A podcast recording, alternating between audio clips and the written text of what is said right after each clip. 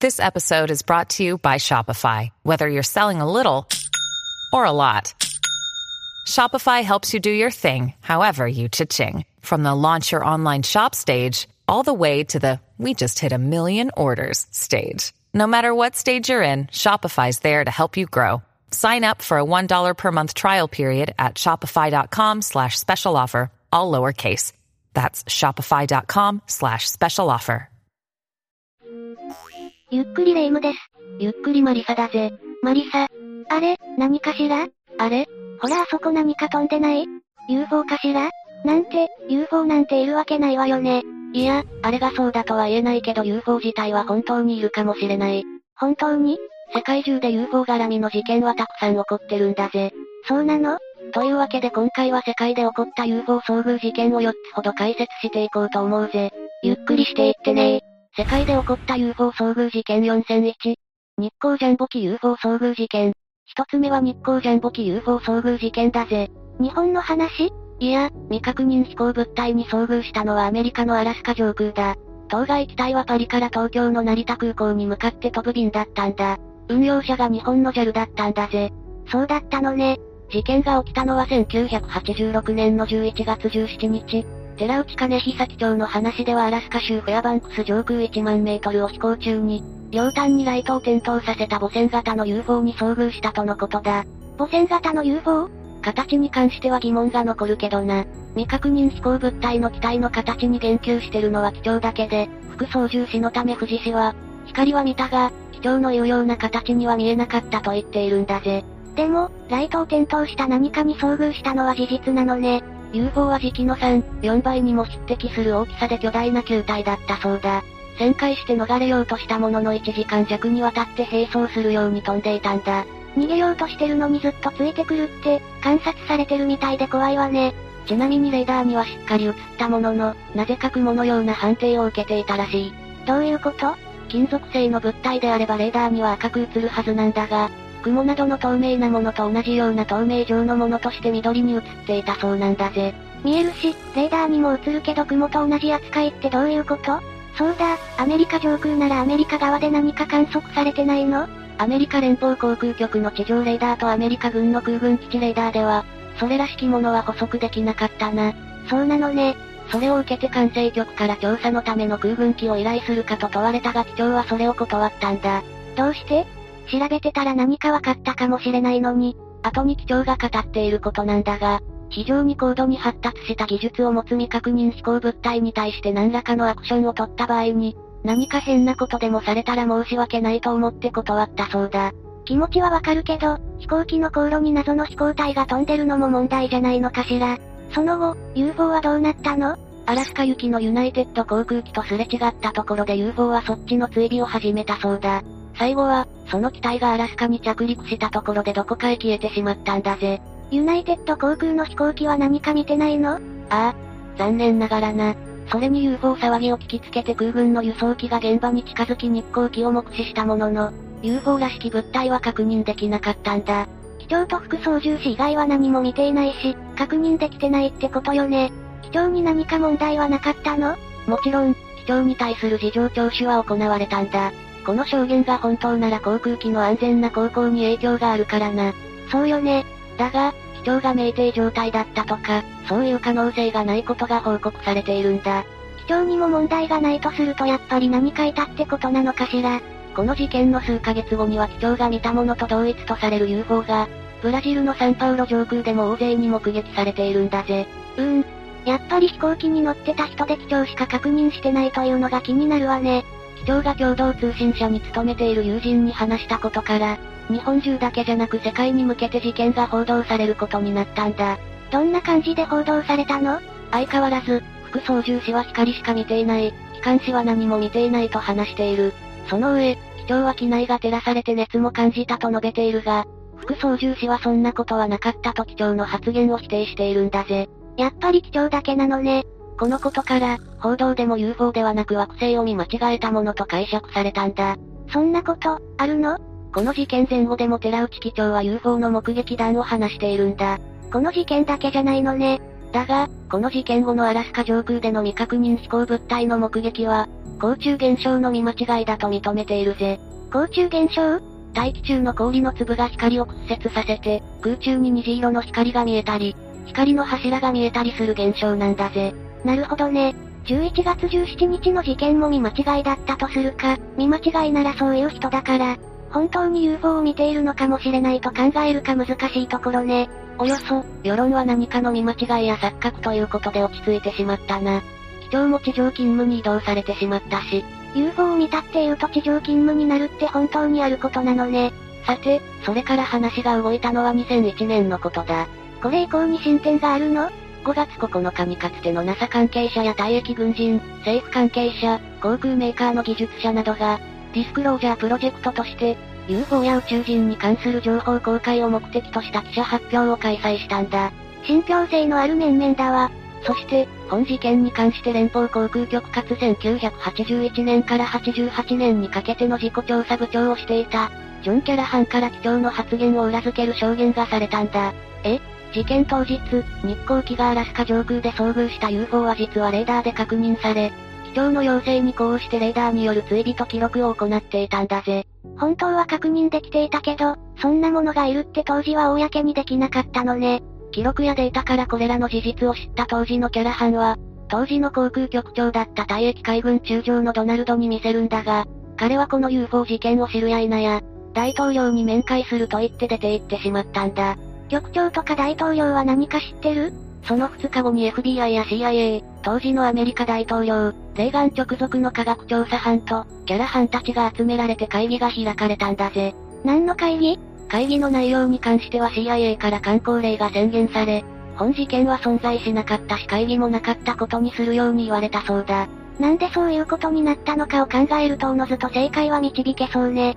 航空局が提出した資料やレーダー記録は CIA に全て持っていかれたが、原本が残っていたためキャラハンたちはこれを保管し続けて、一部を公開することに踏み切ったんだぜ。この一連の流れを考えると、やっぱり UFO はいたというのが真実のようね。世界で起こった UFO 遭遇事件4選に、ヒル夫妻の誘拐。二つ目はヒル夫妻の誘拐事件だぜ。UFO って言うと遭遇か誘拐よね。ことの発端は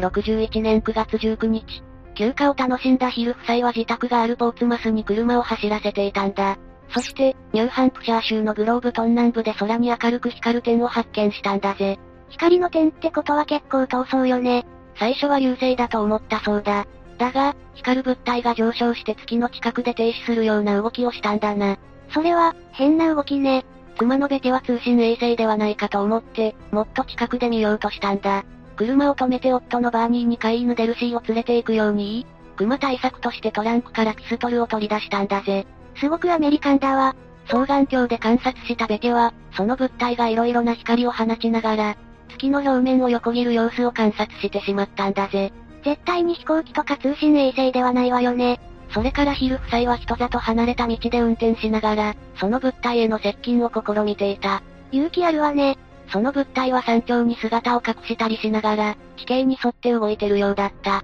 山頂の前で急降下したり、ヒル夫妻の方にゆっくり降りてきたりもしたんだぜ。冷え。そしてインディアンヘッドの1マイルほど南の地点で、その物体はヒル夫妻の車に急速に近づいてきたんだ。しばらく見ていたんだが、コウモリのような翼が畳まれ UFO の底から長い構造物が、伸びてきたところでバーニーは恐怖に駆られ車に駆け戻ったんだ。普通もっと前にやばいって思うと思うんだけどね。物体の窓から夫妻を見つめていた8から11の人影を確認できていたそうだが、ここで彼らが夫妻を捕まえようとしていると感じたらしい。逃げ切れてはないのよね車に乗り込む前に車の真上に移動され、そのままついてこられたみたいだな。しばらくするといなくなったみたいだけど、それからすぐ、車を振動させるほどの機械音が後ろからついてきてると感じたそうだ。UFO から逃げるって車じゃ無理よね。そしてヒル夫妻は心に服を削られるような疲労感と、ヒリヒリするような痛みを感じたというぜ。確実に何かされているわよね。夜明け頃に帰宅した夫妻はいつもと違う感覚、えも言われぬ興奮を覚えたそうだ。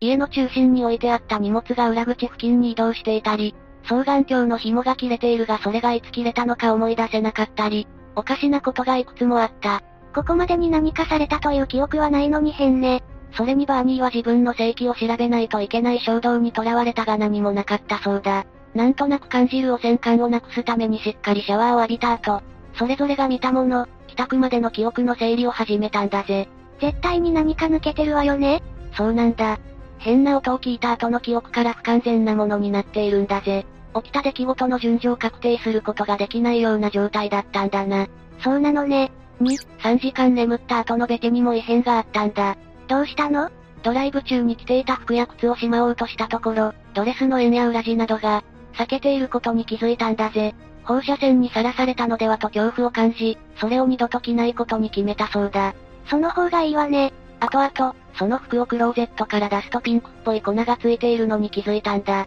ピンクの粉それが何なのかは不明だし、全く心当たりはなかったそうだ。物干し竿にドレスをかけておいたところ、粉は飛んでいったけど、ドレスにはピンクのシミがいくつか残ってしまったんだぜ。飛ばしちゃって大丈夫なの後日、ベテは空軍基地に電話をかけ UFO との遭遇事件について話したんだ。詳しい事情聴取の結果、ヒル夫妻は木星を誤認したという結論に至ったんだぜ。いやいやいや、そんなわけないでしょうでも、そう結論付けられたんだ。事件から2週間後、ベテはひどく生々しい悪夢に悩まされるようになったんだ。悪夢二人の5フィートほどの小さな男とバーニーに連れられて、森の中を歩かされているんだ。エスコートしているバーニーは呼びかけに応答せず、無遊病か催眠状態のようだったぜ。5フィートって言うと150センチ強だな。確かに小さいわね。そして、4人は円盤型の金属製の乗り物に入り、すぐにベキとバーニーは引き離されてしまうんだ。もちろん一緒にいられるように懇願するが、そうするとリーダーと呼ばれる小さな男が、夫婦同時に検査を受けるとより時間がかかると言ってきたそうだ。円盤検査 ?UFO の中で何か検査されてるってこと夢は彼女の検査を受ける場面に移ると、リーダーと一緒にいるドクターという男に出会うんだ。その男は礼儀正しい思考感が持てる人物だったそうだぜ。好感が持てる人物もいるのね。そして、検査は地球人と彼らの違いを調べる内容のものだったそうだ。髪を一房切られたり、目や口、手を調べて爪の一部を採取した。足も調べられて、鈍い刃物で皮膚のサンプルを取られたみたいだな。そんなにハードなことはされないのね。ドクターは彼女をテーブルに横たわらせると、次に脳波形のような装置で、神経系を調べられたそうだ。地球の病院でもやりそうな検査だわ。それから、衣服を取り去ると4から6インチほどの針状の器具で妊娠検査を行ったんだ。それをへそに突き刺され、激痛を感じたがドクターが目の前で手を振ると、すっと痛みが消えたらしい。その能力、本当にあるんだったら地球にも教えてほしいわね。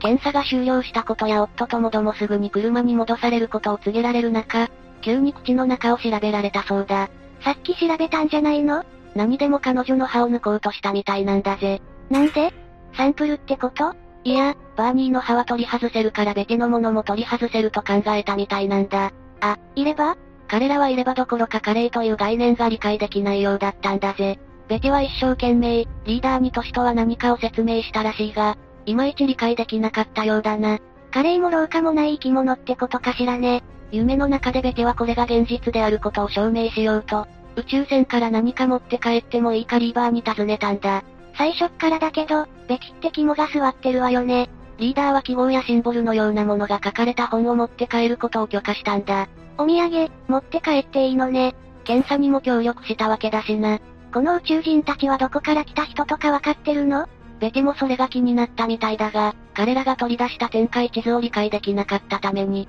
それでは説明のしようがないと言われてしまったんだぜ。どんな地図だったのか気になるわ。飛行物体を降りようかという時に、理解できない言葉でリーダーと男たちが議論を始め、本を取り上げられてしまったんだ。せっかくの証拠なのに、そこに関して意見が対立したのかもしれないな。リーダー個人的にはベテがその本を持っていても問題ないと思うが、他の男たちはこの遭遇の記憶自体持っていてもらいたくないらしい。それで記憶も消されてるし、何も証拠がないのね。彼女とバーニーは船の出発を見送るように指示され、飛行船が飛び去るのを見送った後、ドライブを再開することになったんだぜ。なるほどね。ベテの夢はこれであなたも空飛ぶ円盤を信じるでしょバカなことを言うな。という実際に交わした会話で終わるんだぜ。これが消えた記憶の全容なのね。ベテはそうだと思っているがバーニーは疑っていたぜ。まあ記憶にないんだし、そうよね。二人はサイモンという医師のもとで催眠療法を受けることにしたんだ。どうなのサイモンさん的にはこの話は本当っぽいのサイモンは二人の遭遇談は悪夢の内容に影響を受けて生じた幻覚だと結論付けた。ベテもバーニーもそんなわけないと主張していたけどな。やっぱり証拠を持ち帰れなかったのが痛いわね。ただ、催眠療法自体は効果があったからやってよかったことでもあるんだぜ。悪夢を見なくなったし、UFO とまた遭遇するのではないかという不安から、解放されることができたからな。それは良かったわね。その後、二人は日常に戻り、バーニーは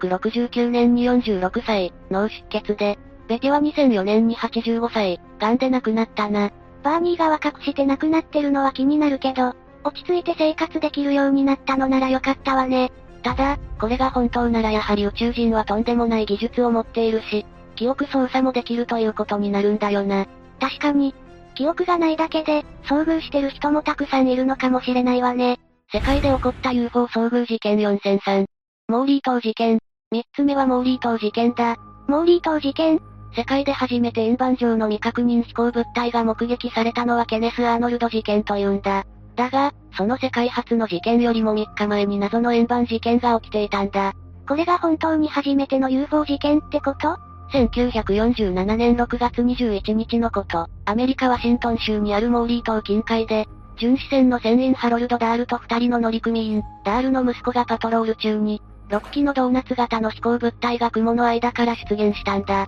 ドーナツ型の飛ぶもの、そんなのないわよね。しかも金属製だぜ。それは UFO 確定じゃない。6機のうち1機は故障しているのか動きが不安定で、残り5機が故障機に合わせて飛んでいるように見えたそうだ。UFO も故障とかするのね。そして、不安定な動きをする機体の周りを1機が心配そうに飛び回って、接触しそうなほどに近づくと急に轟音が聞こえたんだ。ぶつかったそういうわけではなさそうだが、故障していた機体の中央から白い金属片が出てきて、次に溶岩みたいな黒いものが放出されたらしい。燃料でも漏れたのかしらこの溶岩みたいな物質は海に入るとシューという音を立てて、湯気が上がっているのが分かったそうだ。すごく熱いのか、それとも何か化学反応を起こすようなものなのか、どちらにせよ興味はそそられるわね。巡視船の彼らは危険を感じてモーリー島の海岸に避難したそうだ。6機のドーナツが飛び去った後で、海岸に打ち上げられた黒い物体を採取し、港に戻ったんだぜ。触りに行けるのがすごいわ。